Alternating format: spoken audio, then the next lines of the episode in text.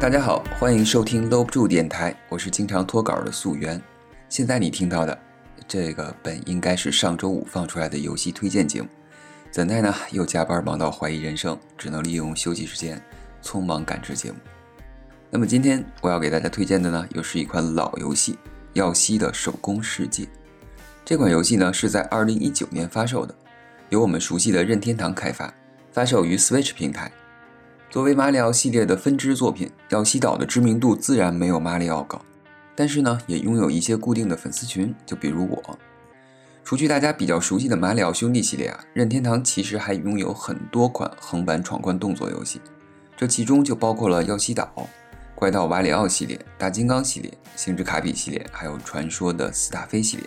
甚至还可以算上最早期的银河战士系列。虽然这些呢都是横版的动作游戏。但是游戏的玩法和难度都不尽相同。如果按照难度排名呢，大概会是先从最简单的星之卡比系列和传说的斯塔菲系列，接着就是我们的耀西岛系列，难度是中下，再接下来就是马里奥系列，难度中等，最难的就要数大金刚系列了。那么其实耀西岛系列最开始的难度是要高于马里奥系列的，因为当时的设备并没有那么多操作的按键，对于一边移动一边射击的耀西来说，其实很难。关卡设计其实并不算难，但是主要需要协调的操作比较多，有时候就会让人手忙脚乱。相比马里奥的跑和跳，想玩好确实不太容易。不过耀西岛的画风和定位都是更加可爱，所以在之后的作品中呢，耀西岛的难度就有意的在慢慢降低，风格上也不断的尝试，给人以更加简单和可爱的感觉。耀西岛的主人公自然就是我们的小恐龙耀西。其实耀西这个角色呀，最早还是有一些争议的，因为在某些任天堂的游戏说明书里面，耀西被说成是乌龟，因为它背上有一个小龟壳，这个很让大家费解。但是后来呢，又有一些人挖到说，他们的说明书里其实还有更新说这是一个恐龙，怎样等等等等。所以呢，我们目前最广义的理解说，耀西它就是一些生活在耀西岛上的小恐龙们。那么耀西最早呢是作为马里奥系列的辅助角色出现，可以被马里奥骑乘，获得更高的移动速度和吞噬敌人的能力。后来呢到 SFC 平台首次作为半个主角出现，驮着婴儿马里奥一同冒险。除了马里奥系列的跑和跳，还加入了吞噬和投掷。耀西可以伸长舌头吃掉敌人，然后立刻产生出一颗蛋跟在自己身后，可以随时将蛋投射出去，破解机关或者是攻击敌人。就像前面说的。SFC 时代并没有摇杆，更不要提双摇杆了，所以操作跳跃的同时投掷是很难的，特别是投掷的路线是在不停移动、看准时机选择的方式。耀西最早的系列在画面上和马里奥系列一样，只是更加可爱。之后呢，便独立发展成了自己的系列。在 GBA 上的耀西岛还维持着硬核的玩法和传统的画面，但是呢，制作人也意识到了，由于耀西的跳跃和浮空能力要优于马里奥。所以想在关卡设计上增加难度和乐趣其实很难，所以系列开始往风格化和趣味性上发展，于是就有了 GBA 上首次加入体感玩法的耀西的万有引力。卡带中呢内置了一个简单的陀螺仪，可以判断主机倾斜的方向，玩家在游戏中就可以利用不同的方向的引力来辅助完成关卡。设计上可以说是相当的有新意，而且还加入了很多不同的形态，充分利用了引力这一机制。游戏关卡虽然很短，但是每一个都很有创意。唯一的缺点呢，就是陀螺仪比较简陋，实际体验并没有像回转马里奥系列那么好。当然了，毕竟卡带比人家小很多。之后呢，耀西在 NDS 上又推出了利用触控笔游戏的触摸耀西，也是活用机能。在之后的发展呢，耀西和星之卡比系列就渐渐有趋于相似的一个趋势，都是寻求一些新的艺术形式，或者加入一些新的创意。比如耀西和卡比都有毛线，虽然两边对毛线的处理方式不太一样，但是乍一看卖相都很相似。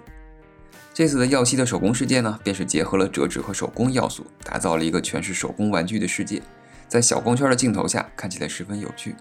而且里面用到的很多材料都是我们日常生活中的废品，比如说纸巾筒，还有牛奶包装盒等等，将这些东西呢重新组合成场景。并且会在一些细节中故意露出一些破绽和瑕疵，让你发现这些东西的原材料其实都是我们日常生活中的垃圾。游戏虽然是横版动作游戏，但是景深打造的特别细致，仿佛在桌上真实搭建了一个这样的迷你世界。而且游戏中耀西可以通过投掷弹和近景、远景的一些物体发生互动，让整个游戏更加丰富，超越了一般的横版动作游戏。那么游戏中除了画面呢，音乐也很可爱，完全适合全年龄的玩，并且很贴心的设计了一个超级简单的模式，玩家可以选择带翅膀的耀西来进行游戏，这样呢就避免了掉入深渊摔死的情况。而且游戏中即使血被扣光，也只是变回蛋形态，回溯到之前的一些地方，继续挑战游戏。特别是双人游戏时，只要一名玩家没死，就可以反复救助同伴，让游戏可以继续。游戏中还加入了换装要素，玩家可以通过游戏内置的扭蛋机抽取道具，装扮在耀西身上。这些造型各异的装甲也可以帮你抵挡一定数量的攻击，也算是变相的降低难度。不过这些都不重要。游戏中基本除了摔死没有什么致命伤，所以只要你选了翅膀，基本上可以全程不碰触直接飞过去。双人模式下呢，一名玩家甚至可以骑在另外一名玩家身上进行游戏，只不过背人的玩家不能再投掷弹，而是交给了被背着的那名玩家。这些设计其实都是为了让游戏更适合不同年龄和组合的玩家。我自己就很喜欢带着孩子一起去玩，比较难的地方呢就背着他一起过去，简单的地方。就可以让他花时间自己慢慢探索。对了，这个游戏甚至可以将对方玩家的药吸吃到自己嘴里，然后你可以含着他的药吸一路再闯关过去。只不过这个时候你一吐出来，很有可能就会把它吐到一个不知道是什么的地方。当然了，你要是想在游戏中获得很高的评价，获得更高的这个太阳花的星数，就需要一些技术了。耀西的手工世界出色的地方还有一个，就是有趣的关卡设计，在充分还原了现实中手工玩具的场景下，最大限度的发挥创意。很多场景和角色都是可以变形的，创意十足。而且游戏除了传统的横版过关玩法，还加入了寻找小狗波奇的新玩法。在这个模式下，玩家游玩的场景和之前的关卡是完全相反的，镜头是从场景的另外一边拍摄，看似和之前的老场景一样。但是反过来之后，你就会发现一些之前没有发现的细节，无论是场景和敌人，完全就是一个新的关卡。这个设计其实很考验关卡设计师，在一般的线性流程关卡中加入非线性的探索功能，考虑的东西其实真的要多很多。那么综合起来，妖姬的手工世界是一款难度偏低，适合所有小孩子或者是女朋友的家庭购买的游戏。可爱的画面和创意关卡设计，绝对让你会感到放松治愈。对了，这个游戏全区中文，剧情对话也很有意思，大家可以看看反派是怎么自己饭包的。那么好了，今天的游戏推荐节目呢就到这里。如果你也喜欢游戏，欢迎订阅我的频道，我会在每周五或者周六更新，推荐一些好玩的游戏，或者和朋友们一起聊点什么。希望我的节目呢能陪你度过无聊的通勤时间。朋友们，我们下期节目再见，拜拜。